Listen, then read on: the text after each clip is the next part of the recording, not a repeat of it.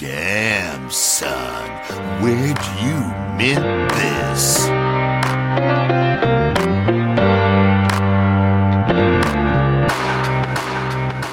Hey, what's up, everyone? This is Pattern Recognition, episode 21. My name is Chuck Anderson, and today I'm joined by one of my oldest, dearest friends, Benjamin Edgar Gott. I'll probably just refer to him as Ben uh, in this intro. Uh, unlike most of my guests so far, who I, I seem to be getting to know uh, as I interview them for the very first time. I mean, I've interviewed quite a few people now who I had never met or talked to before uh, doing these interviews. But unlike that, uh, in the case of Ben and I, we have known each other for, I think, something like 24 years now. So it's been a long time. Uh, ben and I have spent a lot of life together, had a lot of conversations, traveled together. So uh, I've also interviewed him before but it's been a while. Uh, and that was for a website that he and I started called thebrilliance.com uh, back in 2005. A very storied and still still live, still pay the hosting bills for it website. You can see that was where our relationship with Virgil Abloh began, uh, bringing him on as the third writer back in 2006. And yeah, the rest really, like I said, is, is history on that project. You know, plenty documented out there. You can kind of see the history of he and I's relationship through that site.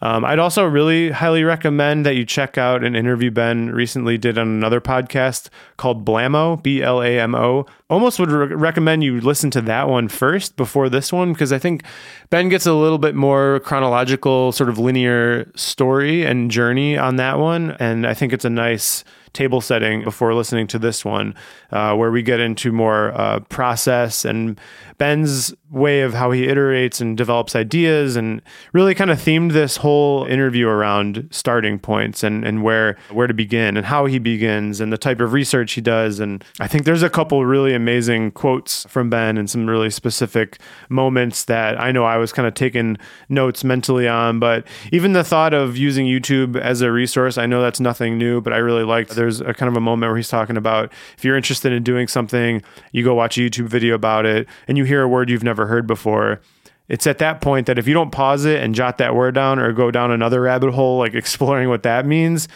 it's probably more of just a, a passing interest, which is great too. But if you do go down those rabbit holes and, and start finding yourself digging because you're hearing kind of these new things that are unfamiliar to you, that's how you know that there's a lot more to your, you know, what you're sort of exploring than just sort of like a, a little, you know, little quick 10 minute YouTube watch. It might actually have legs in terms of, something that you want to develop and build, which you know is pretty incredible when you know that and look at the things that Ben has designed from scratch, built really out of sort of something uh, out of nothing. And the way that he's able to ideate and engineer and, and design products in such a refined way with such a i mean really just an incredible eye great taste and just a constant sense of humor in his work i think a sort of slight sarcasm but in in the in the best way, never silly, but but sort of like a childlike. And you know, his his fascination with Steve Jobs, I think, you know, is very apparent in his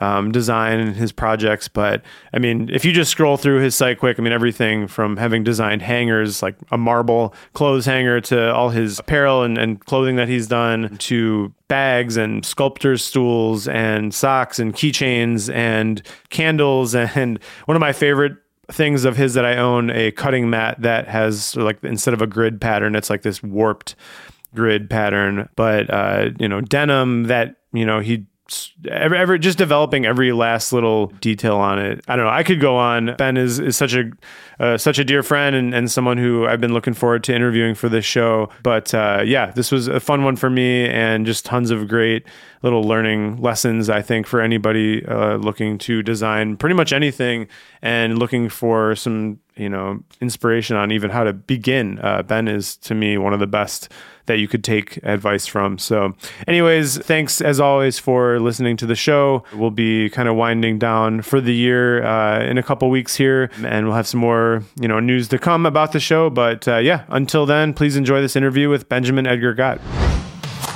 How's it going? I'm good. How are you? I'm feeling good. Feeling all right after last night?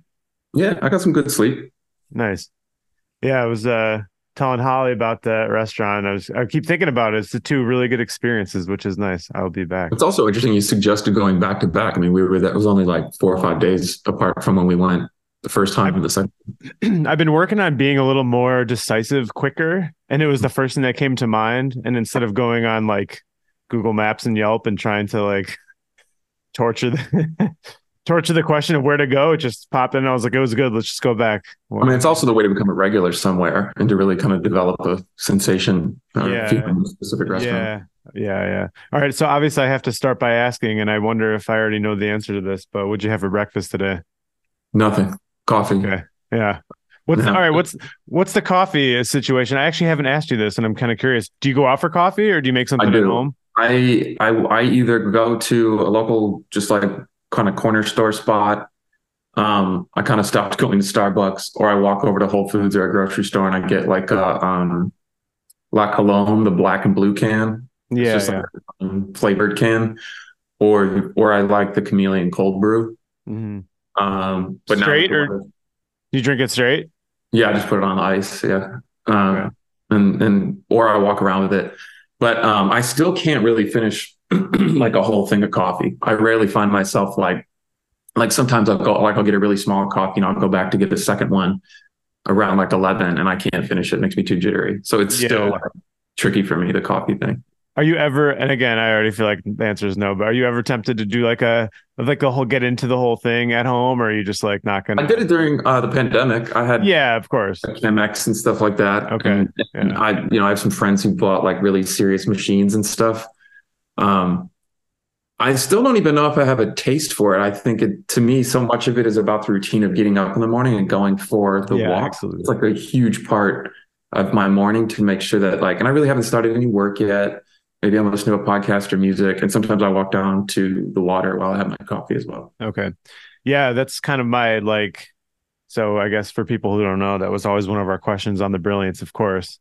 Mhm. Um but it's interesting cuz you know uh, like I don't know if people at the time when we would ask that question, it felt kind of weird.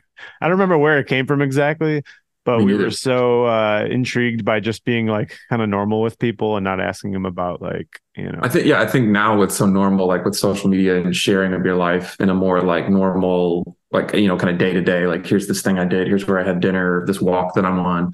That's really normal over the past seven to 10 years. While I think when we were interviewing people, we kept putting in those questions that were so mundane about like little Yeah. parts of life. yeah. Our goal in it, I think, was like trying to pull out a little bit of interest. And we also, I think, thought there was a sense of humor to it too. Yeah, yeah. So I was going to ask though about the daily routine because, like, for as much as you and I like talk, I'm curious what, like, what's important in like what what do, what do you need like to have happen every day? Specifically, maybe like in the morning to start. Like, you get up at the same time. Do you work out every day? Is it every other day? Like, how intentionally do you go into each day? Because for me, a lot of times, like, I, I worked out this morning, but it was because I just happened to wake up like by six and I like didn't feel like just laying there. So I decided to work out.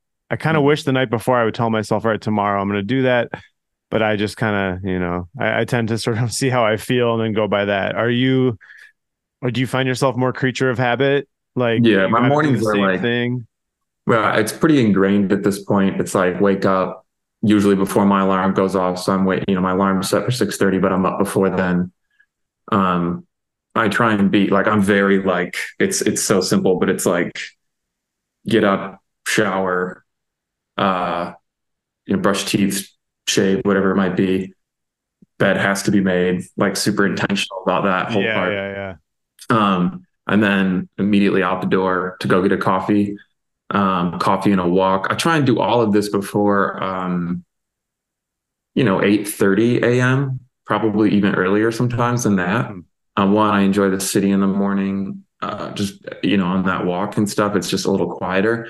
But I don't. I I try and be. I've done phases too where I'm like, we're not checking email or text messages in the morning or social media or anything until we've had the coffee.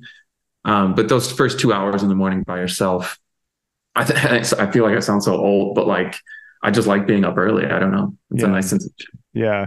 Yeah. I mean, I'm the same way, but I've, I don't know if you like, I can't remember actually how you were in your 20s, but I was such a night owl, you know, like I would want to stay up and work until like all hours and then and then get up whenever. And I, I don't know, like feeling like shit would fade.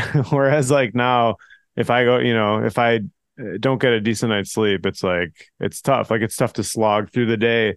Um, you know, with like five hours of sleep. And it's different. Yeah, I think I, 20, I 22. oh, I mean, you know, it's so much easier back then. I, I used to go out a lot more back then. Um, Yeah. But I still woke up early. I don't know. I've I've had friends criticize me like, "Man, you wake up so early. What's the deal with that?" I'm like, it's not some sort of like militant thing that I'm doing. My body's just up, and I can't Yeah. fall back to sleep, and I have a really tough time sleeping in. Yeah. I was gonna ask what's how how much has that changed? Like what was the what was the daily routine uh at you know now like early 40s versus 10 years ago? Like do you feel like anything's been a Certainly big don't stay out past. I mean, even last night was like a late dinner for me. You know, yeah, yeah. I think I got home at like ten thirty or something like that. Like that's pretty late for me. I usually go to dinner at six thirty or seven. Um, no, I, I don't go. I don't really go out that much anymore. Um, and if I do go out, I prefer to go out on weeknights, not weekends. Um, and I think so much has changed, even just overall. I mean, I see this even with younger people. It's like club culture, which I wasn't like a big club guy, but I was definitely like the, we were out at the bars and stuff, or we would go to the you know some of the dance clubs and stuff. Um, that stuff's all faded in favor of like the dinner. Everyone goes to the dinner now, you know, and those can be Yeah, later dinners and stuff, and there's certainly drinks involved. But no, I'm uh, I don't stay out late anymore. That's probably the biggest change. Do you feel like Chicago is conducive to doing that? Like do you feel like if you were living in New York, it might be like, do you, do you feel like at any point during the week in Chicago, you kind of have to be like, all right, who do I want to go? Like, if there's not just stuff going on, uh, I don't know. That's I my think there is thing. you tap in. You got to be part of like a. I think if you're going to be probably with a slightly younger crowd. I do think Yeah. it's different in New York. If you want to stay out late in New York, you can do that every single night. Like that's still part of their culture there. But for that matter, the people that I'm hanging out with, we don't really stay out that late. Do you know what I Yeah. mean? Like, Yeah. I think um I think it there's just some sort of shift that's happened. I've heard even younger people just say they don't really stay out that late anymore. Yeah. Yeah. What's the workouts looking like these days? I work out only in the evening. Um That's so interesting. I, I like, yeah. Yeah. What time? I do like late? Like, but yeah. yeah. Yeah. Like what, so how do you, well, yeah. Like, is it before dinner, after dinner, like late? Like what's the Before the dinner. Yeah. before dinner? Interesting. So I'll try and work out at like in, in anywhere, anywhere between like 4 a.m. or 4 p.m. would be early. And then like I, I worked out all the way to, you know, 7 30 p.m. Um, it's usually a very quick, like 30 minute workout. There's one in my building where I go um, to Soho House here in Chicago and do it there. But usually in my building, I really like our gym. Super quick, mostly body weight stuff, pull ups, push ups, lunges, some weight stuff, planks. Um, a lot of it uh, is about like mobility and stuff. And just because um, I really think I work out as like the mental benefit of it. And I know everyone says that, and so that I can kind of eat whatever I want. Mhm. Yeah, Mm-hmm. yeah, yeah. Are you uh like do you stay pretty disciplined in there? Are you in there like, all right, I gotta get off my phone? Like No, I'm extremely. That stuff drives me crazy. Okay. I'm extremely Yeah, disciplined. I have. That's the best part about the AirPods, like the ones that are wireless, was not needing to have my phone on me while I was moving around the gym. yeah, I have my phone up there only for the timer app for Yeah. whatever I'm doing that requires a timer. Um, yeah, I'm. I'm. It's a pet peeve of me when I see someone sitting on a machine on their phone. just hanging out. It drives me crazy, man. I know. Yeah, I I I canceled the gym membership and I just do weights and stuff at home now. So I'm never I don't know, and more focused that way too. I'm just like there. I'm not going to the gym, take wasting time to get there, taking forever to get like going and home and all that I stuff. probably wouldn't work out as much if it wasn't in my building. I mean, it's Yeah, it's. I didn't really think about it when picking living at this place, but um, it's not bad. It's also open 24 hours a day. I've never gone super duper early, um, but It's nice though. Nice to know. yeah, and we also have like there's an outdoor pool on the. It's all on the top floor, and there's a pool, and I don't really swim or anything in the pool, but it's open in the winter. So after my workout, I'll go stand out and look at the skyline and like the freezing temperature Yeah. kind of off from the workout. Yeah, yeah. Do you have do you go into the workouts uh music ready or a podcast or what's like the listen music? Yeah, uh, mostly podcasts or audiobooks. Oh, interesting. Okay. because because I can consume in a podcast or an audiobook so much better on a bike ride or a workout because there's nothing else. I'm not being distracted by my phone ringing or social Yeah. media. Yeah, so yeah. I do consume, I do absorb them a little bit better. The music thing's weird. I don't I don't find myself listening to music while I work out that much, which I think is a bit odd. But Mm. Yeah, I think uh, one of the things that I've found is like if I don't, maybe this goes back to the sitting around on the phone thing, but if you don't go into this stuff with a plan and you're not kind of like prepared, know what you're going to listen to, like I would just take forever to figure out like picking what am I going to listen to, or yeah, or like some mix and you know that I have, but like the song that I don't like comes on, and just like I don't know, man, like the just the, the distractions are just it's so easy. It just takes like the stupidest. What thing. what about no music during working out? Do you ever do that? No, I, I, uh, well, a lot of time, like I'll just put something on my phone in the background too, not even headphones on, like when I work out at home, and I just follow along to these like weightlifting videos. Now, there's this mm-hmm. dude that does these free weight like routines, and I just follow exactly what he does. So I'm usually listening to him kind of instruct, and then I'll just have my phone kind of like sitting over there, just playing like whatever. So I don't really focus on either. It really just keeps me kind of like focused, I guess, listening to someone tell me what to do. But I don't think I've ever done like just the I, I th- yeah, I don't think I've ever done just the uh no music. What would what would be worse? What would be the worst for you? Showing up to the gym like ready to well, it's in your building, so let's pretend it wasn't. But if you're gonna go and you realize I forgot my AirPods or they're dead, uh, this is too this is already too easy of a question. Or forget them before you got on the plane. What would be? Oh, the plane. Yeah, the plane worse. Because I because I work out Yeah. without. I have another weird workout thing that I do. I do um turn this into the workout podcast. I um stopped wearing contacts forever ago, and I don't like wearing glasses when I work out. My vision's Hmm. like really rough. Yeah, don't interesting. So I work out without glasses, Oh, and it's a really interesting. I mean, I'm like pretty blind, so like it's a really interesting. I can't see myself in the mirror. yeah. I I get like my sensory is only about four feet in front of me where I can really kind of consume what it is. So like I've done no music and I don't work out with glasses. So it's a very like it's almost meditative in that sense. Mm, yeah. Okay. So all that leading into to like work and creativity stuff. I Mhm. find myself getting really antsy while I'm working out or when I'm doing anything like that. Like my mind wants to like that's when I'm like, oh man, like something came up in my head and like, oh, I can't, but I can't be at my computer right now, or I can't jot that down. Like I'll try and like shelf it. Um, when is like, yeah, what like one of the things I've I was asking you about, you know, last night even, but when ideas come to you, like where you are, how intentional you you know they're coming to you, um, and this kind of funnels into like a lot more just questions about your larger body of work that I want to get into, but like all this stuff, whether it's like your morning walks or working out or whatever, like are you do you find yourself compartmentalizing and not thinking about work or, or or I mean I know like how much you are like work and yourself are and just like me like kind of inextricably linked together um but uh yeah I guess I'd love to hear like you know what like how these things feed into like the ideas and So I'm a big notes app guy. I mean, I go on like lots of walks. I don't know when the whole walk thing started. I go on walks by myself here and then a close friend of mine, Andrew, and I try and go for a walk uh, at least twice a week here. And we have a little routine. I mean, yesterday we did a really long one. But I mean, the notes app is just full of half finished sentences and weird Mhm. words and things like that. Um, I don't use any program to draw in or anything like that. Obviously, I take pictures of stuff uh, in terms of capturing an idea or capturing a moment. Um, but back to like working out or even in general, I don't ever get really all that anxious about uh, working out's like the clearest mind moment I have where I don't, I feel like I'm just there finishing that task. And um, I like the intensity of it. Um, in terms of like how ideas come in, you know, we mentioned it last night. There's times where I almost wish I wasn't uh, like I'm happy with my output. I'm happy that I have ideas. I'm thrilled that they come to me. But the fact that there's no real structure that seems to prompt them is almost a little terrifying sometimes because you're like, okay, so how how do we know they're going to keep coming? yeah Do you know what I mean? Yeah. I think, and what's also interesting for me is whether I'm stressed or really relaxed, they seem to come the same. That's what's interesting to me. I'll have like something I'm, you know, dealing with that's particularly stressful or something I'm particularly anxious about, and I'm still having good ideas or I still have the desire to take an interesting picture. That part's always been interesting to me. And that leads into what we chatted about a little bit last night that I've in the past year come to believe like it's all just a compulsion. I'm just lucky that my compulsive behavior is the thing that I like do for a living is you know designing or coming up with concepts for Yeah, yeah. for myself, for other people but it seems to be just an inherent part of me Hmm. Yeah.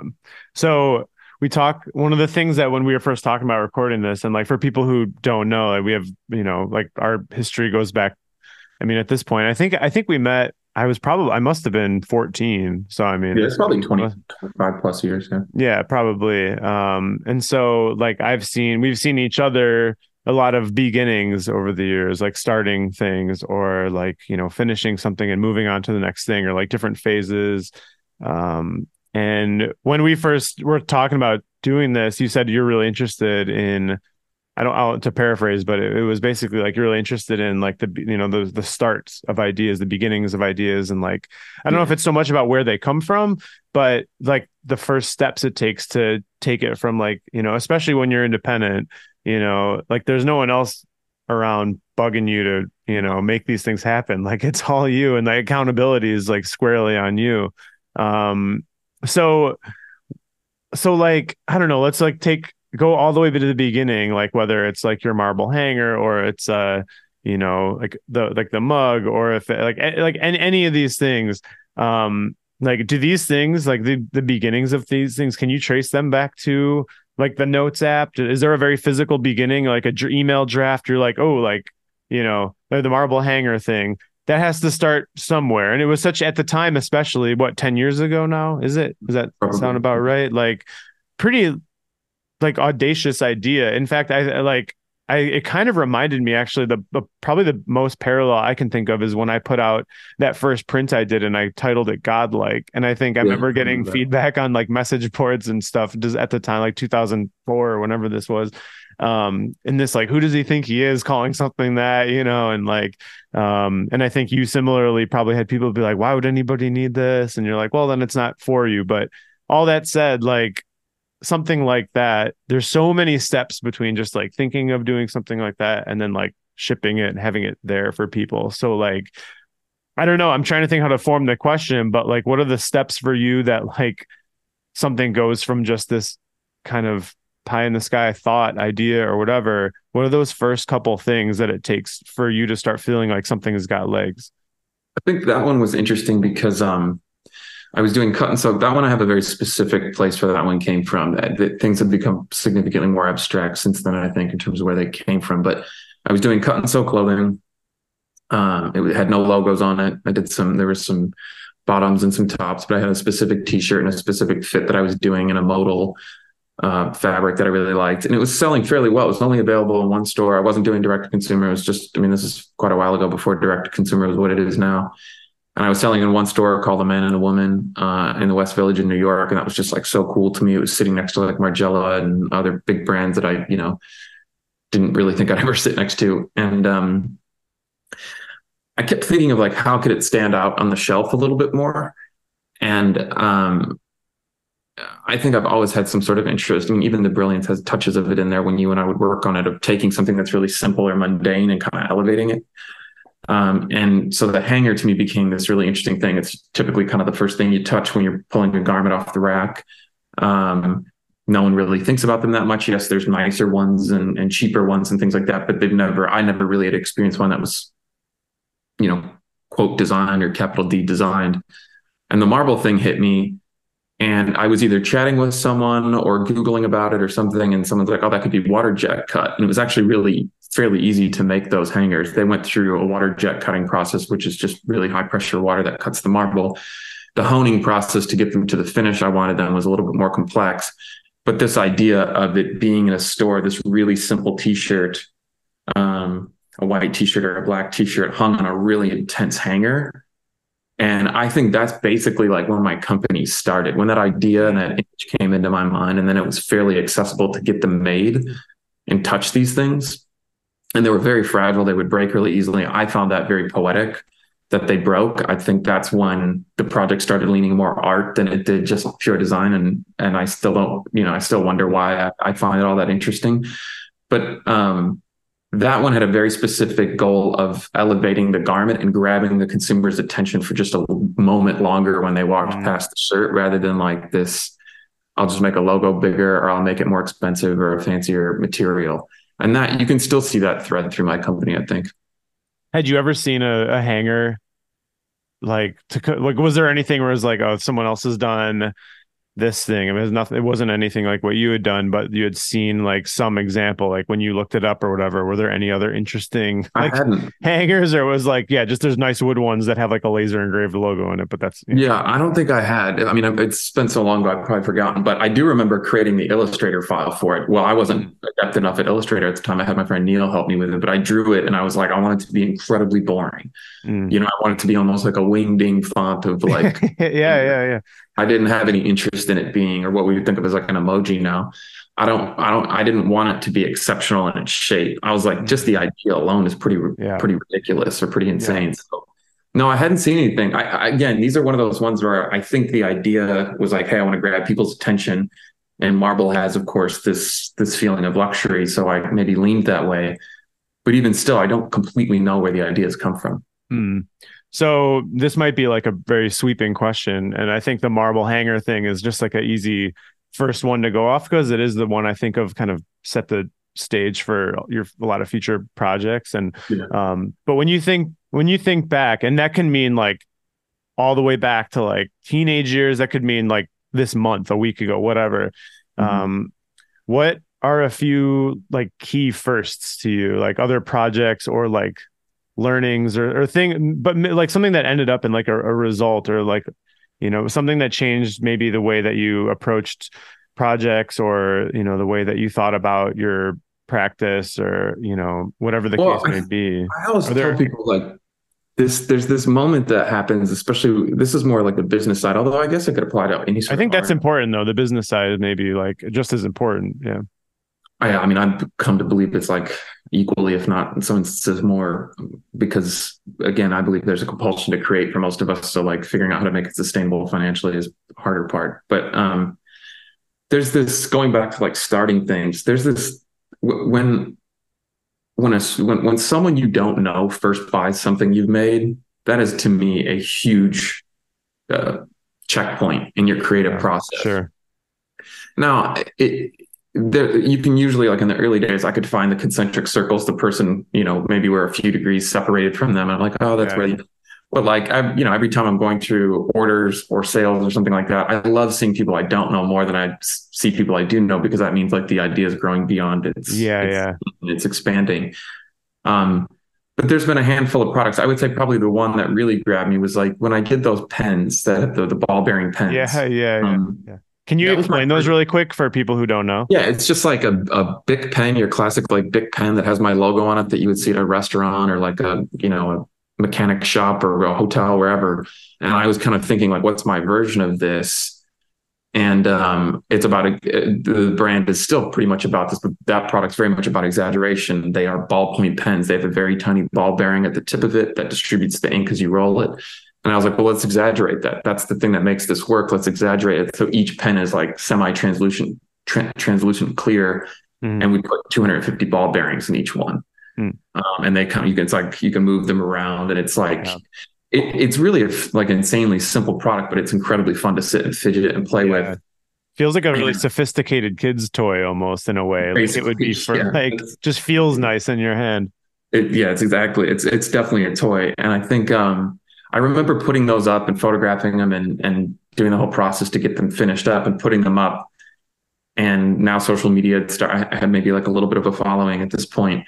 And that's when it was like, I remember getting like an order every minute or something, or maybe even more than that when that product yeah. came out. It was incredibly affordable. I think I, I think I realized after I shipped it that I was like losing a little bit of money on each one because the, the stainless steel bearings that I was using were more expensive than I than I remember. But so, so that was a first for me to sit and watch those Shopify notifications roll in and be like, something's happening here. Yeah, yeah. And and then of course when as it trails off, as it always does, you you you have this inflection point of like, can I do that again? Maybe you get a little addicted to that sensation. Uh, I know I have um, at times. Um, but the idea of taking something entirely from your brain, you know, no, no one prompted you to do it. Yeah. Um, you were clever enough to find the little moving pieces to make it. You know what I mean? And and buy the bearings and get the pens made and the whole thing, get it photographed and put it up and have people respond to it. I was like, I can just keep doing this. Yeah. And I, yeah. I'd had products sell before them, and the company had been around for a few years before that, but it didn't feel like a platform yet. And I think it became a platform at that moment, at least in my head. Hmm. Hmm. So the pens, the uh, the the the hanger. What about clothing? Because that's obviously been like even before Benjamin Edgar as a, a brand. Like you and I were making like you know like brilliant shirts or like yeah. you know like a little collaboration shirt like you know way back when or or whatever. Um, but you developed like a pretty clear. We are talking about this again, but like you you you have to remind me what exact uh, Helvetica it is. What's the hmm. font? It's uh 57 Neue condensed. Yeah. Um you pretty quickly identified like a font that just felt like so at home with your brand and it's so funny because when I see it used now by someone else and it's just an age old like very yeah. classic font yeah, but I think you've a used it enough and put it in enough specific context that I associate it with you in a similar way to use a, a, a, an analogy that we're both obviously so familiar with, much like you know Virgil's use of whether it's quotes or his use of you know his Helvetica bold, you know the way that he did it. Um, you know, you took the, your condensed version of that.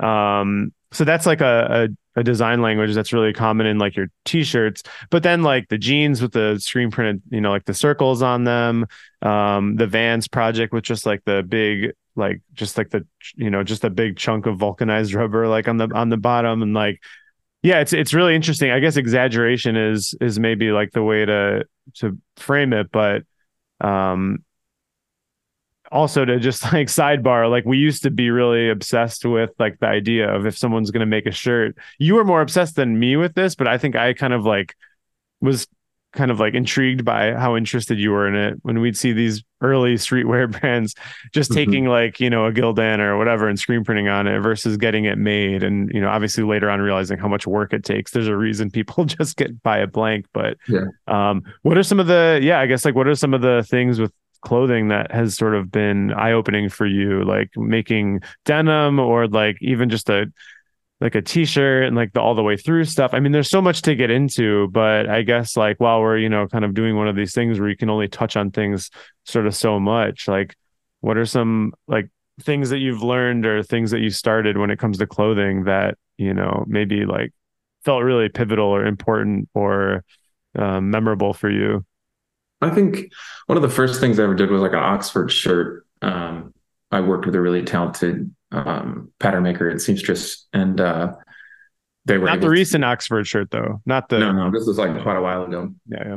And I think I definitely have like a deep attraction to like the super classics. So it's like my denim is is based on a 501. You know, like a lot of other people's are. The wash is based on kind of a wash that's almost forgettable. Just looks nice and worn and comfortable for kind of anyone to wear um, working on some t-shirt stuff. The hoodies, they all kind of reference collegiate graphics, you know, which, uh, you know, like a Harvard hoodie or Yale or something like that. I just think those are about as classic as it gets.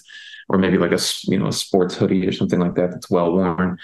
I, I think, um, I think when, when we think back about printing on blanks versus why, why on earth would you do it cut and sew uh, or develop even your own shape? It's just, I mean, it's, it's, it's just born from some sort of like pretty obsessive desire to control every single aspect of it. But I also think it's driven by some sort of maybe slight insecurity slash a mix of like, I really believe that every product you make, you should be really trying to respect the consumer as much as possible. Mm-hmm. And if the consumer were to buy a shirt I remember even back in the day when I did use blanks for other people's projects, even, and someone's like, "Oh man, your your guys' shirts are so nice," and I was like, "They're not. They're just a normal shirt. Your perception of them is nice because maybe I put my screen print on it or a partner screen print on it, but it's just a shirt. We didn't design it, and I wanted to bear responsibility for the whole thing." Hmm. Yeah, yeah, I think. uh yeah, it's been interesting watching the evolution of the. I mean, again, me like I have just I think such a unique context with you, but I like see some of the. I probably even have some old Illustrator PSDs still rattling around on some old hard drive from like Probably. 2000, like you know, three or four. Um, you know, and it's it's just it's pretty amazing how consistent, like you like you how quickly you identified something that felt like very you and you've continued whether it's the font or like your use but i'm lucky that it works i've been thinking a lot about that lately like i don't know like sure, of course I, I, you know i think it's a really weird way like if i give someone advice and i'm like don't ever change stick to your guns and and and and you know keep your language identical to what it was um, if that doesn't work for that person that's maybe not great advice i think about it often like how lucky am i that like it's the same things that I like. There seems to be a small consumer base for as well. Yeah, yeah, absolutely. What's uh, what are I don't know. I was I, am surprised I never asked you this question before. I just have like it's funny like thinking of questions for someone you know really well. It's it like tricky. Eh, you know, yeah, it's tricky. But then I'm like, well, no, there's like all these sort of nuanced things that I guess are really interesting, and I think uh, I think a lot about how to talk about beginnings or like the start of something without like kind of getting hung up in nostalgia or having it be like a look back kind of thing. And I think more about like, you know, the, the I think, I, I think like, I, I think about when I interview someone, like, what do I want someone to listen to, to who's listening to it to get out of it? And ultimately with all these, I mean, interviewing creative people, like you want someone to, hear something and walk away, you know, enlightened on some level, you know. I mean, that's kind of like ultimately what these are. So I think that frame of reference and thinking about like the ideas where they start and then like how they how they end up um, but in relationship to talking to you is is kind of interesting. Um, but one thing I guess I've never asked you before uh, that I jotted down was um, about objects or ideas that you've ultimately that you were like really excited about but ended up abandoning and i don't know how comfortable you are talking about stuff that or if you can even think of one, but like there's got to yeah, be like I can think of some really complex ones. I don't know. Mm, um, is there anything you've gotten like pretty far into a process and be like, "Fuck, this isn't working," like, and just I got to yeah. bail? I worked on. I mean, this is really random, and I almost am like un- uncomfortable sharing because I still want to do it one day. It was really a limitation of money and capital and that kind of stuff. But like, I really wanted to. um and I still really want to do this. I'm really into like astronomy, not astrology, but astronomy. Mm-hmm. And I got a telescope as a gift. And I remember seeing, I was using on my balcony, and I remember seeing um, Jupiter and the moons for the first time, like through a lens, and realizing mm-hmm. like those photons were coming from there and going into my eye. It was like pretty, pretty amazing experience, to be honest with you. And it was a pretty blurry image, and I just wanted to share it with other people. And I had this idea of building a distributed network of, of really intense telescopes that people could live stream via their phone and like kind of zoom around and look at different things in space all via your phone and have control over it. Um, and I spent I spent about a year working on it. I worked with a friend of mine in, in oh. Spain who's a really talented engineer and designer. And it just became it was one of those ones where like I was so gung ho about this. Um, in fact, I was just on GoDaddy earlier today, looking through, reviewing some domain names and making sure my billing stuff was right. And I saw the domain that I bought for it. So there's been some really ambitious projects that would just end up being too difficult to do. Um, I hope someone now that that would have been like an app, though, not like there's nothing physical about this. This was like meant to be a. Well, I, I wanted to be like a, I designed a whole housing system for the telescopes. Like I really wanted to okay, like, yeah, yeah. really build something. But yeah, I mean, most people's interface with it would have been through an app. But I looked at it almost as a Benjamin Edgar like object thing. It was like a weird extension or a weird project.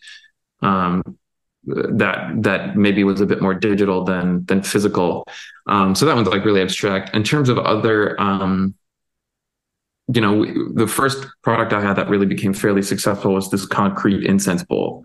It's just yeah, a cast yeah. of concrete with a leather bottom that you fill with sand, and it's you know it was a kind of uh, one of the real like truly useful products I made that that found uh, a market, and have since over the past two years been trying to redevelop a new one that has the new shape, and uh, we found a manufacturer that's working on it, but it's very difficult to cast it the way that I want. Mm-hmm. And there's times where you just are like, how many times are we going to try this and have yeah. it not look right or fail? Um, I think we're on the other side of it, but like, you know, fingers crossed. So it's like, yeah, there's been projects like that where I've gone two years of development into them and been like, this isn't working. Yeah. Yeah.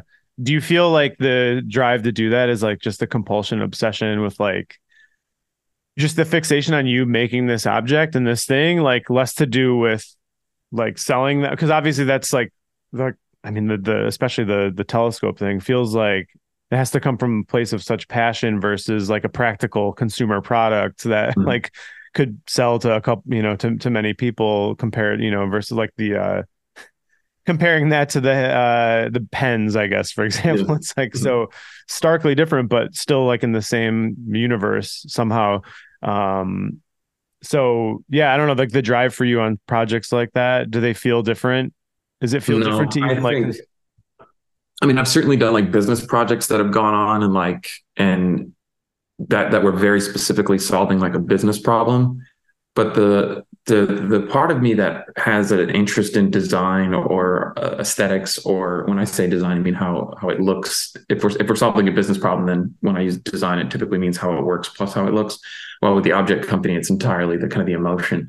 I really think like and I've been spending a lot of time over the past year thinking about it it's just a compulsion. I don't mm. they're all the same project to me the Switzerland hat and then this vase that I have coming out or the stool they all come from the same place. Mm same desire to like create. Um, yeah, I, I, um, I don't know. I wish, I wish, and I hope over the next few years, I have a better understanding of where the compulsion comes from. I mean, yeah. that that could be its own interesting like therapy session. Be like, what? Why do we this? Because I don't feel like I, I earned it. I mean, I've honed it, I guess, but it's like, where does it come from? I don't know. Yeah. I was talking to our our good mutual friend Thomas Kelly the other day, and mm-hmm. he Thomas is really good. He's one of those people that's really good at just like he'll be hanging out. And he'll just point blank ask you a question, like he's just very curious to just kind of yeah, ask you like, be like, hey, he's like Chuck, when you make stuff, like who's your audience? And I was like, I don't know. I, am like, you know, we're with our kids, and I don't. I wasn't thinking about it. I was kind of it's like you know what i don't know i mean honestly like it's like aesthetically it's it's me for sure like i know the things i like and it's like they come from like kind of like all these different places. But when something goes out there and then it's different if i'm making something for a client because i'm kind of thinking like being in service of them. So i have to make sure to, that they get what they want but like i have to impress my vision or aesthetic on it. And then you know at this and then sort of i guess like the third component is like either like my peers or people whose work I really respect. So like, you know, when you get a certain response or comment, and you're using just like this base example of Instagram, but if you know, or Twitter or whatever, but like if you get responses or likes or from certain, you know, cross section of people, there's something validating about that, and maybe it's like you're testing an idea or you did something, and the people that you really respect, you know, respond well to it, like that matters to me. And he was like, it's interesting with Ben, like his audience seemed, it's, I think it's just him he like obviously you care about other people, but it kind of like we were kind of like talking about you know um you know in relation to you as well. And it, it does seem obviously you're thinking about you know you're talking about making products to respect like who's buying it and like be mindful of like respecting like they're going to spend their money on it. You want to make sure they're getting their their money's worth. Um but like yeah simply put like you know i think you're making stuff for yourself and ultimately yeah, hoping people like uh, it and that's easy to say and a lot of people like to think that they're doing it but yeah. but i think but i think that's pretty true of you even to maybe the one of the topics i was curious to ask i know i've asked a little bit about this but the uh you know using your own name as the brand you know the gift and the curse of doing that versus like you know, it's funny because I've kind of hidden behind, I don't want to say hidden behind, but sort of lived side by side with maybe NoPattern now for almost 20 years where you like your thing is Benjamin Edgar. It's like fully you. Do you like, I mean, you wrestle with that ever? Do you ever think it'd be nice to just have like a brand name and I could detach from it a little bit and like, yeah, so uh, that was a lot of stuff, but audience. Yeah, no, I do wish I could. funnels into your name.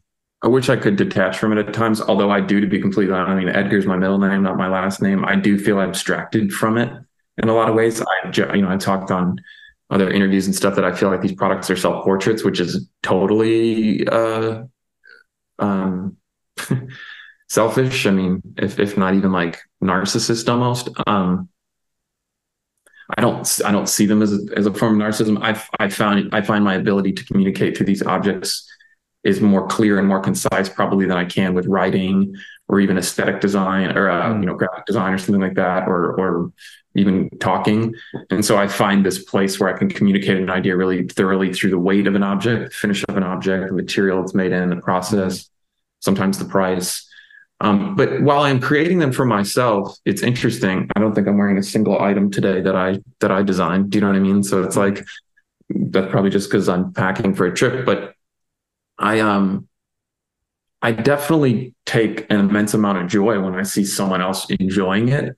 Yeah. But I don't design with them necessarily in mind. I'm designing the object in mind and my world in mind. And that's why I think so many designers start really falling in love and respecting Ralph Lauren so much because he was a world builder, right? He's got this whole aesthetic and this whole vision, and you're buying into that. He's definitely making that stuff for himself he happens to be lucky enough that a bunch of people also want to live that way.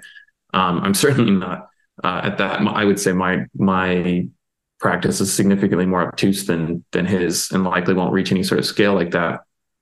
but um no it, it's a selfish pursuit i don't do a lot of client work either and i get really I get, I get a little nervous with client work because sometimes i don't really have much to say you know because sure. it's, it's, hmm. their vision not mine yeah so. mm.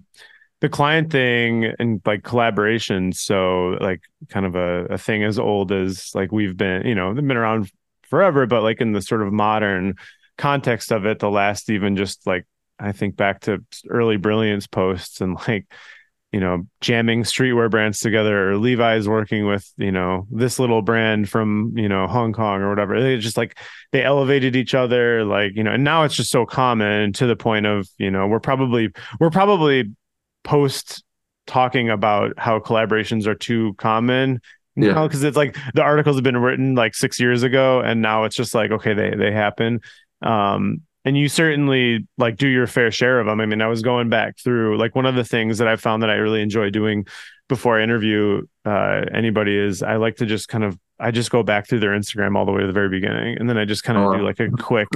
And I've seen what's really interesting is with younger artists. What's pretty fascinating is anybody I'm interviewing now usually is at a certain point where their work has hit some kind of maturity, or they're doing something where the work is is you know yeah, I don't know. Like I only do so many of these. Like there's something about their work is worthy of talking about. But it's interesting when the career is fairly short because I can literally, quite literally, watch the work go from like very amateurish to, and mm-hmm. then there's like a point where you start to see the the the evolution of it. Um, you know, so you really kind of at one point cleaned up your Instagram and decided to go like pretty straightforward and like focus on That's your definitely brand. not personal anymore. You know, yeah, it's not, yeah. It's not my personal. That probably started about two and a half years ago. Probably. Yeah. Did that? Did, did, is there like an itch that you like miss scratching by like taking that out, or does it feel like okay, I can just focus on this? It's like less distraction. No one needs to see my meals. Like, you know. I yeah, I I was starting to wane and like I don't have an issue with social media. I consume it. I also it's interesting while my my page is focused on only kind of promoting my my work or, or the projects that are coming out and things like that. I still follow random people. And I've always thought yeah. that was an interesting thing for a brand to follow individual people and kind of view their mm-hmm. content in the context of traditional just social media, someone sharing parts of their lives versus mine and just sharing parts of or promoting things really.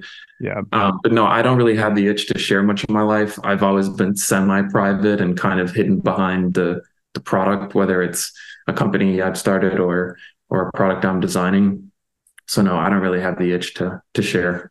That's good. Um, I feel like it's good to get like kind of. I mean, you did at one point more, but then you kind of decided, all right, like I'm. Um, yeah, I don't know what the shift was. I think I think that we, you and I grew up on the internet. We're like early, early adopters to being on the internet, blogging, sharing, message boards. Um, I think social media did change things. I mean, you can pretty closely tie when the brilliance became less of a priority to us. You and I both got incredibly busy on other things in our lives, but social media started kind of taking over. It was easier and faster to share it. I think some people yeah. are missing that now. We're going back to some longer form stuff. Um, but somewhere in the mix of there, I decided to become a little bit more private than than I was before. Do you think? I'm just. This is just. I'm not assuming at all. I'm just asking. Um, your proximity to Virgil and his um, ability to bring everything back. Like for me, as much as he shared about his life, it, like his social media, like you know, talk about someone who could just be sharing like the wildest shit, and he did but he obviously became so synonymous and intertwined and he had a private life of course as well. But like at the end of the day like you would go through and like no matter kind of what was going on like you know whether it was criticism with him or like just crazy like Kanye stuff or this or that or whatever like he was really good at like focusing on the work. At the end of the day it was like just like keep people interested by just focusing on the work and like on to the next. And I don't know. I've I that was one of the things that I took more from afar because I wasn't really as close with him but you know I, I, observed and paid very close attention to like the way he would operate and like the way he would kind of like run his instagram and twitter and and i think the thing ultimately i started to realize is i'm like man he's really like laser focused on his work and the output and like keeping was, things like he was a world builder. I mean, and at the scale, obviously the story um, was cut short too soon, but I mean, at the scale of the Ralph Lauren, without question in my mind, hundred percent. Any photo he showed, whether it was him, you know, promoting a product that he'd made or or promoting someone else's work for that matter, or showing a meal that maybe he was having or the behind the scenes of a photo shoot or a trip he was on they all had the narrative and the through line and like this sensation that brought you back to yeah. him as a creator. And then those him as a creator towards the end a lot of the output was going through off-white and and Vuitton but like he was so good at merging his personal life in with his uh I guess commercial life. Mhm. and it stuck with me. He did an interview not too long ago and it still stuck with me and is something I after me saying I'm really private and I don't like sharing my life he he said that if he said that if I want to grow things, I need to share myself. Um, that's a paraphrase. I can't remember exactly what he said, but he had a distinct understanding that he was the the keystone in all of the projects. It wasn't just the product. It wasn't just the beautiful design and the shows and the famous friends and like all, it was him. And he he did a really good job of both having a fairly private life as well as a very public life as like a figure um, Yeah. walking down the street saying hey to everybody and doing the whole thing. And I I deeply admire his ability to like build a world and be very very public um and and have it not feel like he was promoting i never felt like he was promoting himself i felt like he was promoting like an idea Mm. Yeah. Yeah, that's great. I I've, I was like, man, obviously be remiss to not bring Virgil up and ask you about him, but in a way that like maybe is more contextualized within like your practice to not just go off on like a, a, a Virgil thing, which is uh, you know, we we all can do and have done in interviews and all that kind of stuff. But the way that he impacted your work, and I think, yeah, I guess I was thinking about it in terms of like the way that you've kind of become more laser focused, like in the like the way that people observe and consume for lack of a better word your products and things now happens through instagram and that's where people see stuff or on twitter or whatever and um yeah i feel like there was at some point a distinct shift with you um you know where it just became more like yeah you could tell that there was like a focus happening and i think it's something that i've uh started trying to, you know, because yeah, I, I think I'm more of like loose cannon. Like I'm just like I'll just post some random shit about basketball. I post this or that, whatever. Like, and it's less about my brand, and I'm like, ah, who cares? Like, you know, whatever. Um, and I think at the end of the day, like you know, everybody just has to ask themselves, like, what am I trying to get out of this? Like, whether it's a single post or like the full body of work of like all the different posts that you do, and you know, why are we doing this at all? And like cutting out distractions and all that kind of stuff. But um I think that's been one thing that has, to me at least, when I like looked through your Instagram, I was like, man, there's such cohesion. And whether that happened, like I know it was intentional, but also I think by like shifting focus, it just naturally starts to evolve in such a way where it all feels very um deliberate, I guess, for yeah it's lack of not, a i don't word. put as much like attention on it as maybe it, it might is what you're referencing I, I i don't um it's the same as me using the same typeface for so long as like sure, yeah. just this just i stick with something and i kind of roll with it there's like the color schemes i use black yellow green blue you know it's like very like Mhm. primary or rgb inspired and like you know right angles and this there's a certain specific brightness that i really enjoy in fact i love the new update on the iphone where you can copy the edits on one photo and paste them onto another because i'm constantly adjusting a very specific like i remove warmth from all of my photos and things like that I don't even know if I realize that's in the new uh iOS. Yeah I've always can, like- wanted to be able to do that because You just can like go to a photo you just finished editing and copy it and go paste it onto another photo, which is Okay. good. You know, Yeah, but that allows yeah. The reason I bring that up is because like that's a that's a design language that I'm that I'm doing. But you know, I think social media. I think for, for people who share the more personal side of their lives along with their business, I love those too. I don't think there's. I certainly don't think there's a right or wrong way to do it. I Mhm. think people who follow someone um, are along for the ride, and if they stick around for a long enough time, like that, they know what they're getting into. You know. yeah yeah yeah absolutely um so one of the things you mentioned earlier when i was asking about like the pro like ideas that you had that maybe didn't come to fruition for whatever reason and the the telescope one i remember you mentioning it to me i think we were at soho or something and you mentioned that uh while you were working on it um great answer by the way like very like So you know, ambitious. so like yeah i love that i mean the ambition though i think is important. I think i think like half the battle for artists and designers is even like allowing yourself to think big enough at that scale like to just see what happens if you you know push it you know? Because maybe you revisit that one day with lessons you've learned or you know resources that you do have and you've got like the sort of foundations for it. Yeah. but um so maybe like putting that one obviously as like maybe the first answer to this question like you know, what's a what's like a I hate all you know the if you won the lottery type questions, but if like mm-hmm. manufacturing challenges and and like money were just truly no object and like totally were out of the way in terms of making a product, like what's the is there like a penultimate Benjamin Edgar object or thing that's yeah. like man like if I if it was if someone was like here I'm here to you here's you just tell me how much capital you need and I'll connect you with all the factories in the world whatever like what are the are there one or two things that you're just like man someday like it would I don't think I'm I don't think I'm you know it's funny because you brought up Thomas Kelly you know an architect I work with uh, here in Chicago and you know you're close friends with as well I don't think of myself as an architect I have had this conversation a little bit with Thomas but um buildings, uh, residential buildings are like a huge thing for me. Uh, that is the, I, that is, I don't know if it would be under like Ben Edgar or whatever, like the object company per se, but um, whether it's a hotel or, or apartment or condo or something like that, um, what, what an ultimate expression of, of design and like highly risky in that if you're asking someone to live in it, it's like you could design a really compelling product or even a piece of jewelry or clothing that someone wears, but they can take it off at the end of the day and say, like, mm-hmm. you know, mm-hmm. I could run with it. It's not for me anymore. But if you design a home and it's successful for them to live in and they enjoy living in it, I think like that's kind of like the ultimate thing. And I, I walk around my neighborhood uh, or any city that I'm in and I see the cranes and I see new buildings going up.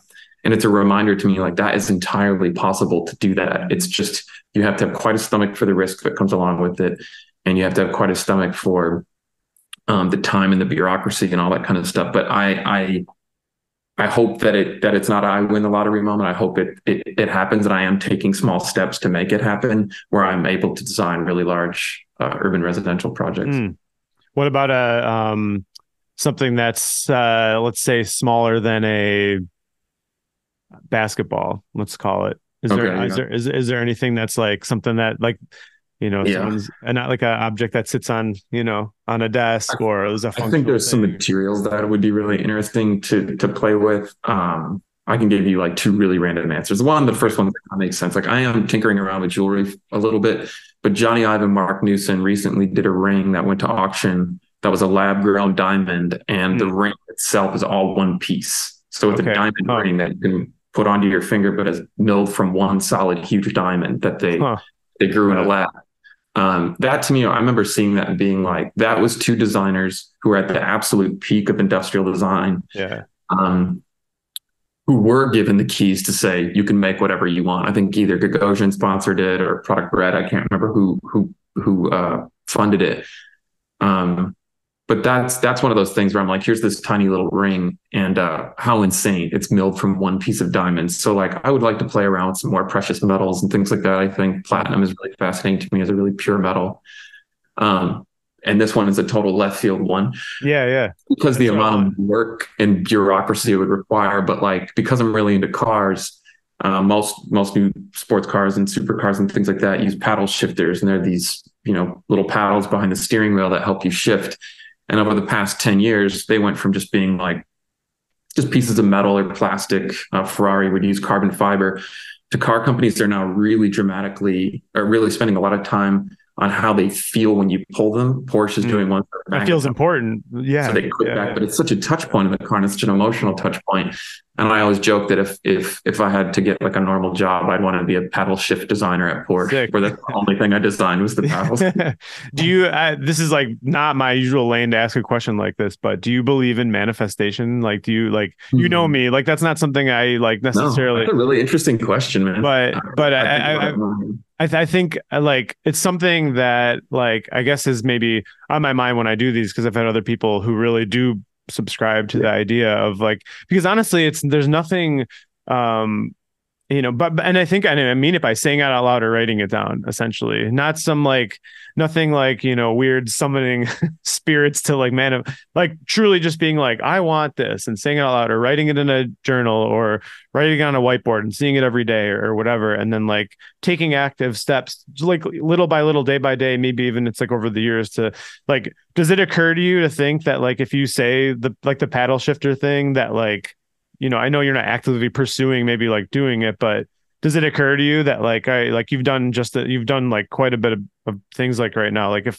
the right person at the right place. Like here's that. I mean, I don't know. It doesn't seem that crazy that you would get some like invitation from somewhere, you know, when you put that out in the world. Honestly, that's how my I've had I feel like I can think of you know, with all my email stories. Like I was going to say, the first thing I thought about your emails are a real literal form of. It's a very literal form of it, sure. But it's yeah, the yeah, same yeah. thing. It's you saying like again, it goes back to starting from something from zero. You're on a walk. You wake up one morning. You have an idea. You see a magazine that you're really excited about, and at this point, there's nothing. There's there's nothing. No work has been done yet. Um, but there's a there's a desire, there's this compulsion in you to say, I want to work for that magazine, I want to have my work in that magazine, or I want to work mm-hmm. with this company, or I want to do this stuff. Um, I think the manifesting stuff that I kind of lose interest in is when people are just like, I'm going to write it down or I'm going to put it on social media or I'm going to say it out loud. I'm like, yeah, those things I think can help and they can help you work through an idea.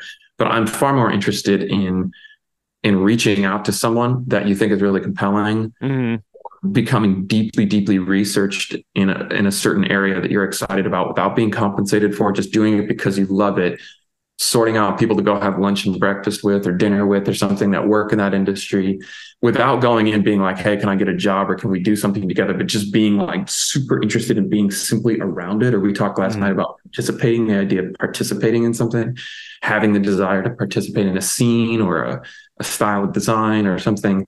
That to me is like a more literal form of manifesting. But i do think um, so no, I don't know if I believe in it and just saying like, hey, if you write it down, it's going to happen. Yeah. I so if you repetitively, if you have something, I mean, my general thing is like, I'm sure you have the same thing.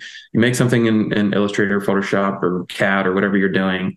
You close your laptop, go to sleep. You wake up the next morning, you look at it, and you're either going to like it more or like it less. Yeah, yeah, Very rarely would you feel exactly the same about it when you woke up. Yeah, yeah. Um, so I always say, like, in terms of writing something down, look at it multiple times, and if you lose interest in it over those two weeks, you either really didn't want it or you don't actually you're not that interested in it. And so I guess I did that a little bit where I'll sit and design, like I'll use a word.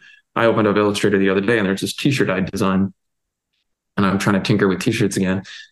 And um, I really liked the word and the design that I had at the time, and I was like, man, this feels really important and it just faded over time. Well, the Chicago mm-hmm. Switzerland one like grew over time in terms of like what a mm. bizarre thing this like yeah. two word.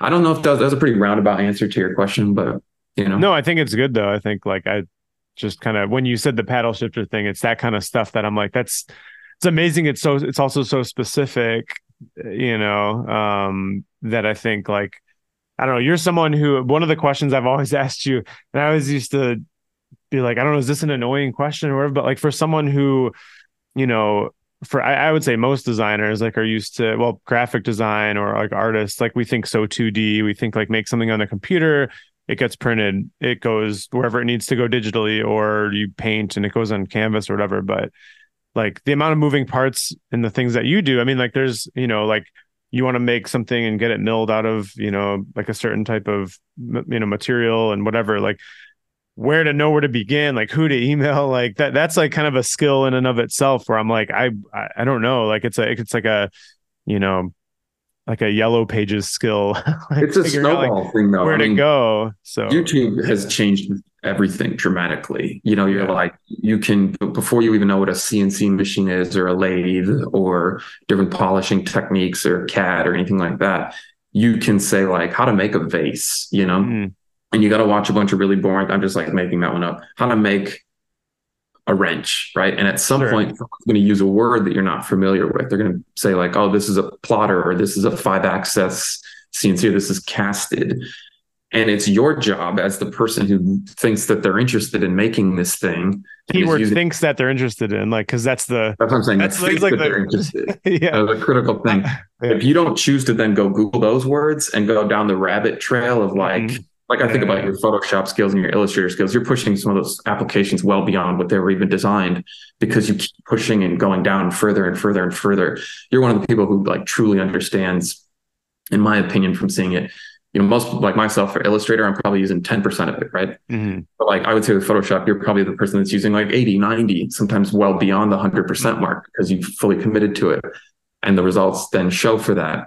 So like, uh, but the other thing I've learned too is once you make your first thing, it doesn't matter how ugly or broken or halfway finished it is. you're going to attract the attention of people who are like, man, they did it though. They finished yeah. idea. Yep. Maybe that Yeah. person's even just 10 or 20% further along than you are. They'll come back and give you a hand typically. I mean, I certainly try and help out. You've done it. You did a talk not that long ago, I think.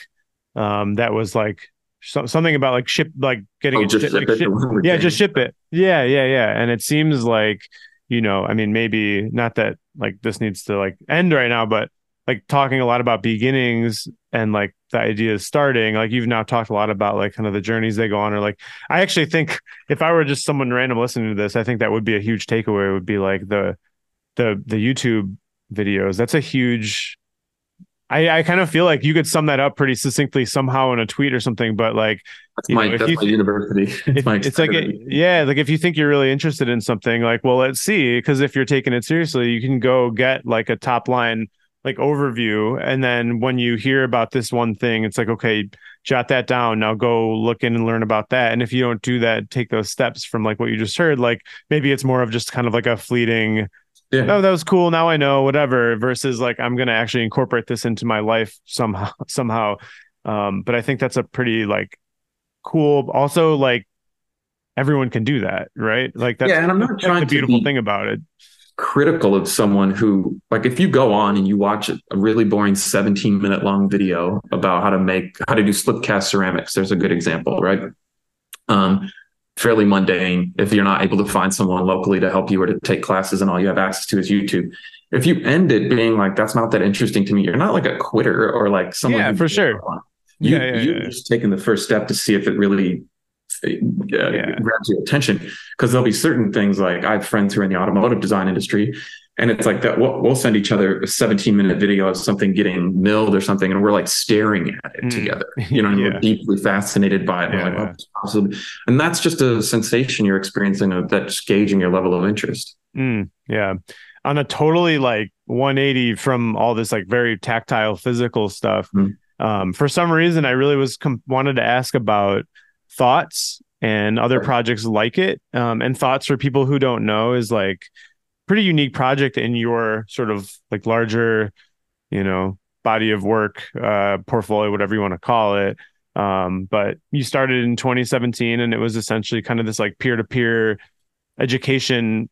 Like i was one of the instructors or what did, uh, mentors or whatever on it. There was all these different really amazing people who um, essentially you could like you know reach out and ask a question and people would pay to ask questions and uh, essentially trying to circumvent and get around the like yeah yeah. The, the the DMs or like the emails that we you know would used to experience and this is not to sound like snobbish but it's like the someone being like hey can I buy you a coffee and pick your brain? And it's like this sounds like it's going to take a lot out of me.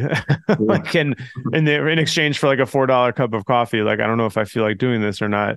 Um and I, it's funny I haven't had that in a while I kind of almost feel like I'd welcome it more now I mean it's dependent on like the person but um you know as like a social thing but um, anyways that was kind of like the the beginning of it. And i don't know exactly like you know what all like when it kind of um you know what stopped being a, a priority for you or like where it kind of went. But like yeah it's I something mean, we did a couple different iterations a few different iterations. We did the pay one then we did the live events and then we did Yeah, the yeah.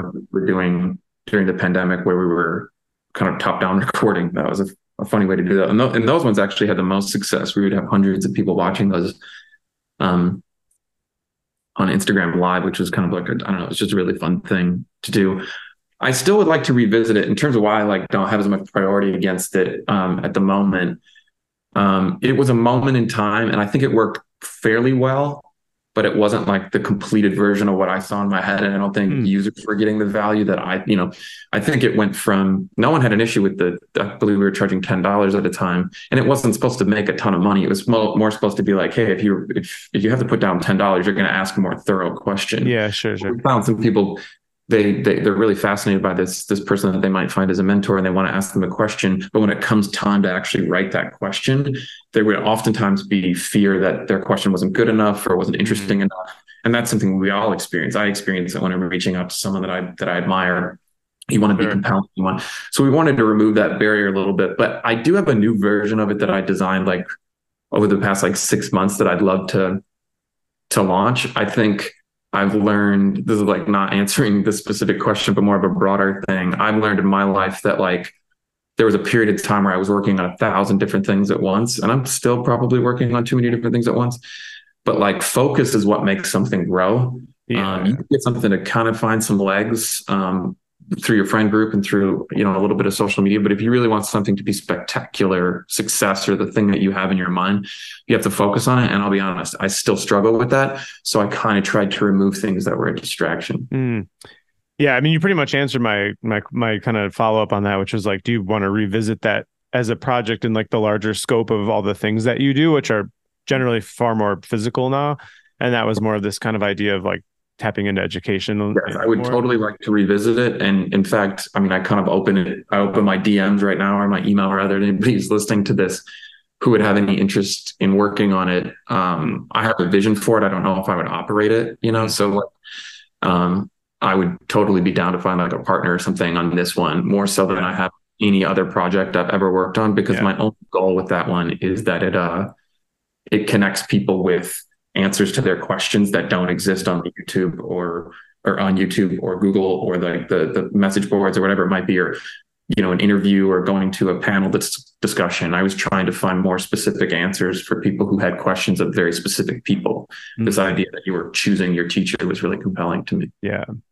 Um i'm trying to think like how to so i'm going to kind of bookend this and then i kind of have a quick rapid fire little thing but um so your 2023 so far like if i had to just recap it to you and this is probably just like the things that you've shared and you know just in the last i mean just again like in the interest of having recapped your Instagram, like for my like refreshing my memory. But just since February, launching the new Oxford shirt was like the first project that seemed like kind of kicked the year off. And this all kind of came right after the Vans collaboration in December. But that, the zine that you did, the 600 Razor Blade zine that you did, that was kind of coincided with the Vans project.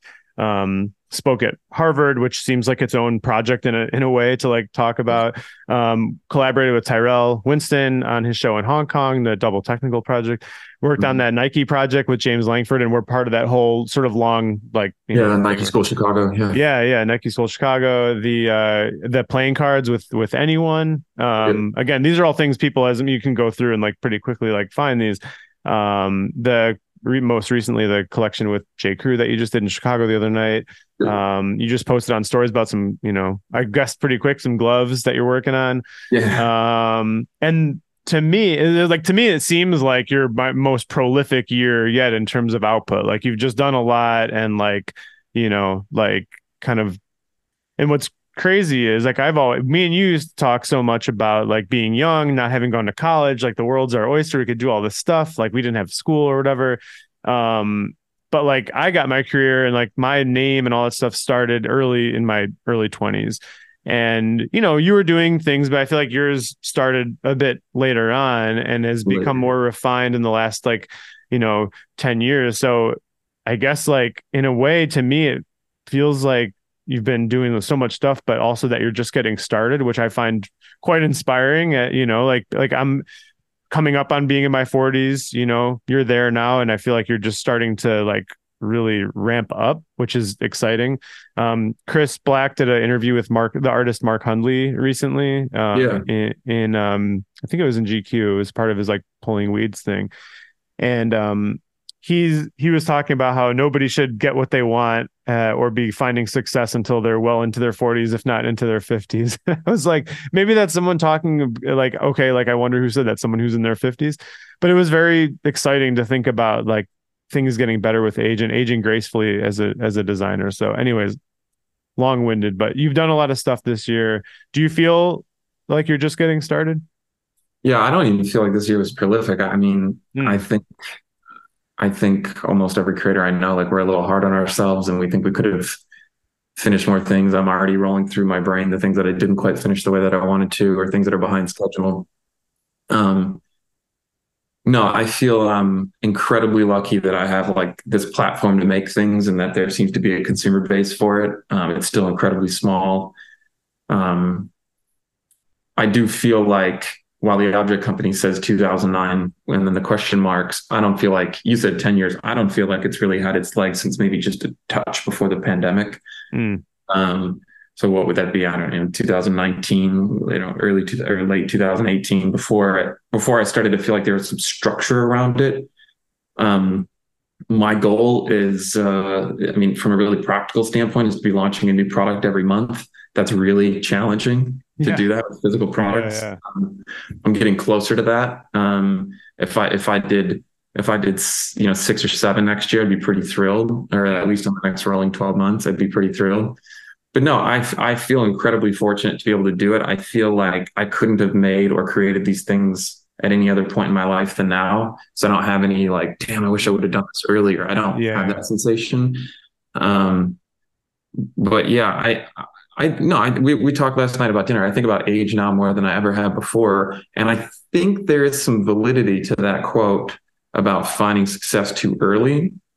I don't think I necessarily found success too early, but I've had a pretty nice run since I've been 18, you know, or 19 mm-hmm. years old, and I think that it's a great thing to have success for long periods of time or or financial stability for long periods of time and things like that. But it can make you a little soft and it can remove your ability to be agile and things like that. So when I'm working with people like I'll just mention it like James Langford, um, who I did the sculpture, the Nike School Chicago sculpture with, I think about those people and I'm just like, he's like just finding it right now. And him and Larry, you talked about him and Larry last night, and they're so excited and they're just finding it. And um, I just am really thrilled that I'm in a conversation with them and that we're Mm. peers and that we're creating together and that it doesn't seem like I'm creating some sort of old dusty work and he's creating the new really exciting stuff. I feel like Yeah. we're literally just all creating stuff. hmm Yeah. No, that's that's great. That's I mean that's uh how you want it to be. I think also not talking down to people and just having a respect for like remembering like these are the people that we were when we were just starting out. I mean, now I'm more like it. I feel like they're my mentors. I feel like it's a lot of Yeah, times yeah. the other way around because I don't want to ever lose touch with kind of the current zeitgeist. And um, you just have to work harder at that as you get older. Yeah, yeah. All right, so the fun, like, all right, the the in the brilliance vein, like the fun, like rap some rapid fires. Although this one isn't the first one, not super rapid fire, but all right, what browser tabs never never get closed on the Mm, phone? or I'm, the, I'm pretty hardcore closing tabs. Uh, Do you have Gmail. okay, Gmail. All right, maybe uh phrased in another way. Like, what are the I also don't use you- tabs. I open all individual windows and use expose. Okay, interesting. Well, on your phone though, do you have ta- you're just like one thing at a time? Like that's wild to me. Um, yeah, I don't I mean. I'm not crazy, but I probably have like 15 different tabs open of like, oh, I'm gonna get back to this article. Like this is this thing I just never. No, I use RSS like- reader for for almost Still. all my purposes, yeah. Amazing. I never, I never got into it. So funny. The brilliance of people would always like hit us up about RSS, RSS And I feed. was very against them. Yeah, Well, I never and still never have used one, and it seems like something you've, No, you it's a huge eventually part of my daily life. took to. Um, all right. Well, what sites? What, what are the sites you visit every day though? Like when you're done in the walk in the morning and, and all that, and it's time to like go. New York have like Times, Wall Street Journal. Um, oh, YouTube stays. I mean, YouTube is more. That's more of an evening thing. I call my iPad my leisure computer, and like that's Yeah. mostly consuming uh, YouTube and watching random engineering videos or automotive stuff or interviews and things like that. So I would say YouTube's like a big, a big uh, thing for me. Um, I have definitely found myself browsing less. Um, GQ, I check GQ uh, mostly for the kind of the editorial content stuff is really interesting to me. The writing that's going on there now is really interesting. Um, there's a new site, Byline, Byline, I think it's what Okay. it's called. That's out of New York, really good. Um, no, I don't. That, I'm not giving you a good answer. No, that's fine. That's all right. Yeah. Um, all right. Apple Maps or Google Maps? Google Maps, yeah. Not even close. Same. I'm the even same. Uh, I know that the new I know the new Apple Maps is a lot better, but um, yeah, I mean, I have the Apple Maps logo on my home screen, and that's what I use. And even when I plug into CarPlay on someone's car, I prefer the Google Maps app. Yeah, same. All right. Um, New York or LA? New York, come on. I would ask Chicago or whatever, but it just kind of feels like unfair in a way, like a Chicago. or Chicago whatever. LA should be too. Yeah, Well, Um, all right, wine or cocktail? Uh, probably cocktails at this point right now. Deep dish or thin crust? Thin, thin crust. Yeah, thin yeah, yeah. Uh, all right, top three spots in Chicago to eat. Whether like any any meal, like just like when you think of someone's in town, give me the Benjamin Edgar food experience. We got breakfast, lunch, and dinner, or no breakfast, or whatever, coffee, maybe yeah, like I mean, good Ralph Lauren lunch, like- Ralph Lauren Yeah. restaurant. I mean, I go there. I love that place. Um, there's some I'm just not going to say because they're like my my I'm gonna gatekeep some. Um, I, I, do like going to Dancen. I don't get up there enough. I really okay. So don't for so expand on Dancen for a moment. Dancen is Dancen's the, a Korean I, barbecue spot uh, way uptown. What neighborhood is that in? It's in Lincoln Square, but it's kind of like it's in an area that like you would just drive by and never think anything of. Yeah. I mean, truly. Um, yeah, yeah. I go there. I don't go there enough, but I really like that spot. Any of the fuzz spots on Argyle Street, I like going up there. Um, Pasta Tortello right now for me. Yeah, Tortello is just amazing. Just a genuinely fantastic restaurant. Um, that's more than three. Um, okay, let me expand on that then. Food, food aside, someone's in town. There's someone you like spending time with. It's not someone who's like you're like fuck. I got to spend the day with. Where they've never been to Chicago before. All right, so like beautiful Saturday in the fall. Like where are you going? What's the we're gonna like go, the, we're gonna start off in the Gold Coast, go for a walk into kind of the older part of it of the Gold yep. Coast. Just look at houses. Yeah. Yeah, look at houses on Astor Street. I like walking down by the water, so go under one of the passes, um, get up onto the path. Um, I'm typically would would ask if they were down to go for a bike ride. We'd probably go for a rather long bike ride, mm-hmm. and I would try and kind of go way into the South Loop and then bring it all the way back up, probably even into Lincoln Park. Okay. Um, I find myself going to the Lincoln Park Conservatory quite a bit uh, yep. when the weather dips down. Um, I'm like, yeah, I'm, I'm pretty thoroughly like a downtown person, and I'm big on like the walks and the bike rides as a way to consume uh, yep. the city. Now, the bike for you is also like, do you even own a bike now, or do you just? No, I you still own bikes, but I only ride city bikes. Yeah. Yeah, yeah. I mean, mm-hmm. if you follow your Instagram, you would know that you're. I was a pretty heavy cyclist. Yeah, yeah. But I mean, like now you're big on the uh get the shoes up on the on the on the yeah. bike. Get the get the picture. that might be one of the lingering like lifestyle shots, but usually you yeah, got like flowers in one of your to- in your tote bag or something like that to yeah. make sure it stays you know rounded out. I like that question. Actually, I think I might have to start asking that of everybody of their their city. Like, what's like your one day sort of like you're gonna see? You know, we're gonna see the city. Um, where's the dinner? Like, where are you capping off? Like, what's the like? All right, this is like I know I'm going to get a great meal at this place. My, yeah, you know. I mean, that would be. oh, you don't want to say you okay? Well, I won't. Yeah, I won't say the one. It's a very normal, boring bar that I go to a lot. My friends will know what I'm talking about. But um, I'm a regular there. It's B Dubs. No, it, I did. it's not B Dubs. I haven't been to B Dubs in a while. Um, but uh, I like places like I, I like places like Ralph Lauren and, and stuff like that because because of the the simplicity of it and the, and the, mm-hmm. the, just the incredible wait staff and the characters you find. I mean, a Sunday night dinner at Ralph Lauren Grill here is just it's a uh, just a cascade of characters, Chicago characters. Hmm. Um, very broad. All right, last question, just like the big big thing. But where is where is Benjamin Edgar in twenty thirty three? 2033 so 10 years from now um it's weird when I, when I hear that I almost have like a weird sense of not anxiety, but a sense of responsibility. Mm. Um, because I feel like I'm at a precipice of like it's either going to kind of hang around the spot that it's at now, or it's really going to yeah. grow. There's no like ideal answer for a question like that either. It's almost like a, but you know, it's sort of. Like, I mean, I have a dream of a specific revenue goal that's much lower than most people would would imagine, but a specific margin that I'm making, a very small team of people um, I'm looking at some office space for the first time in a, in a long hmm. time, mm. a studio office space kind of thing, and um, and you know, regularly releasing product and having. I mean, I, I think of this company as a utopian thing. I think it just existing, even if it was existing at, at the scale that it is now in 2033, and people being excited about it and strangers continuing to buy it would be some form of success because it's not a needed company. It's such an emotional company. People are buying it emotion they get out of it, not that it's sort of need. But no, I would like it to be bigger than it is, and I would like it both in revenue and in scale, and I would like it to be running a little smoother than it is. Okay.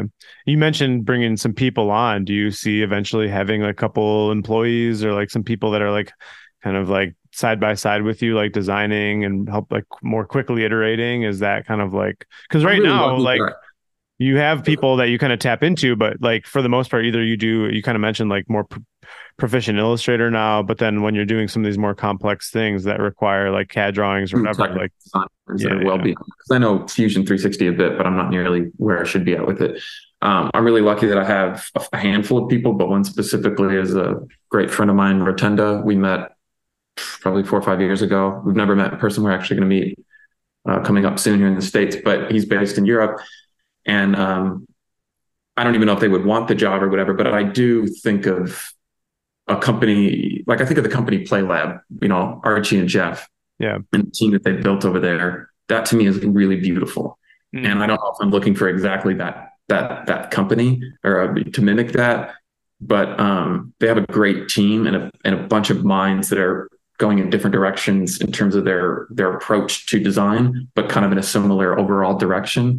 And I find that really beautiful. And I would like even a small version of that. I think would be the next iteration of my company. I think being this idea of the sole creator is a little ridiculous. I don't think anyone's really a sole creator. Yeah. Yeah. Even when I think back to how sort of like independent and sole I've been, like how many people have been like in my orbit somehow contributing or responding sure. to or, you know, going back and forth with. But um, yeah, all right, perfect. What do you got coming up uh rest of the year then? Maybe like finally like you anything like, you know, I don't know. Now's now's my like. When's the album? When's the book coming out? Like, no, I mean, I have. I, I think. I mean, we've only got a couple months left. I have at least two. I, I you know, fingers crossed. I have at least two or three products coming out before the end of the year. Let's call it 2 mm-hmm. uh, one, a specific, uh, more sculptural object that I've been working on for a really long time. That was supposed to be really easy, but it's been really difficult.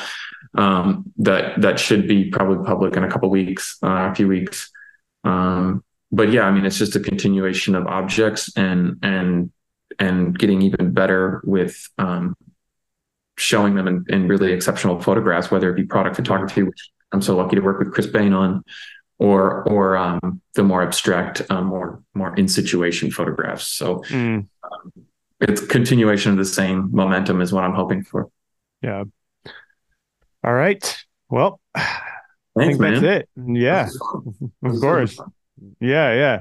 Definitely was like, all right, how do I like not repeat interviews he's done? Actually, I'm gonna set this one up in the in the intro and kind of recommend people like if they really want to kind of get like the full picture. I feel like the Blamo podcast that you did is a great sort of like stage setter and kind of background and like your journey and all that stuff and like yeah, kind of the more lin- lin- linear like you know early childhood like inspiration blah blah up until kind of now um and I think like that one's that one maybe like pair would pair well with with this one um and kind of like give a, a pretty big picture of of what you're doing. But uh yeah man like obviously always great to to talk and um appreciate you doing it. Yeah we'll get dinner soon. Yeah 100% later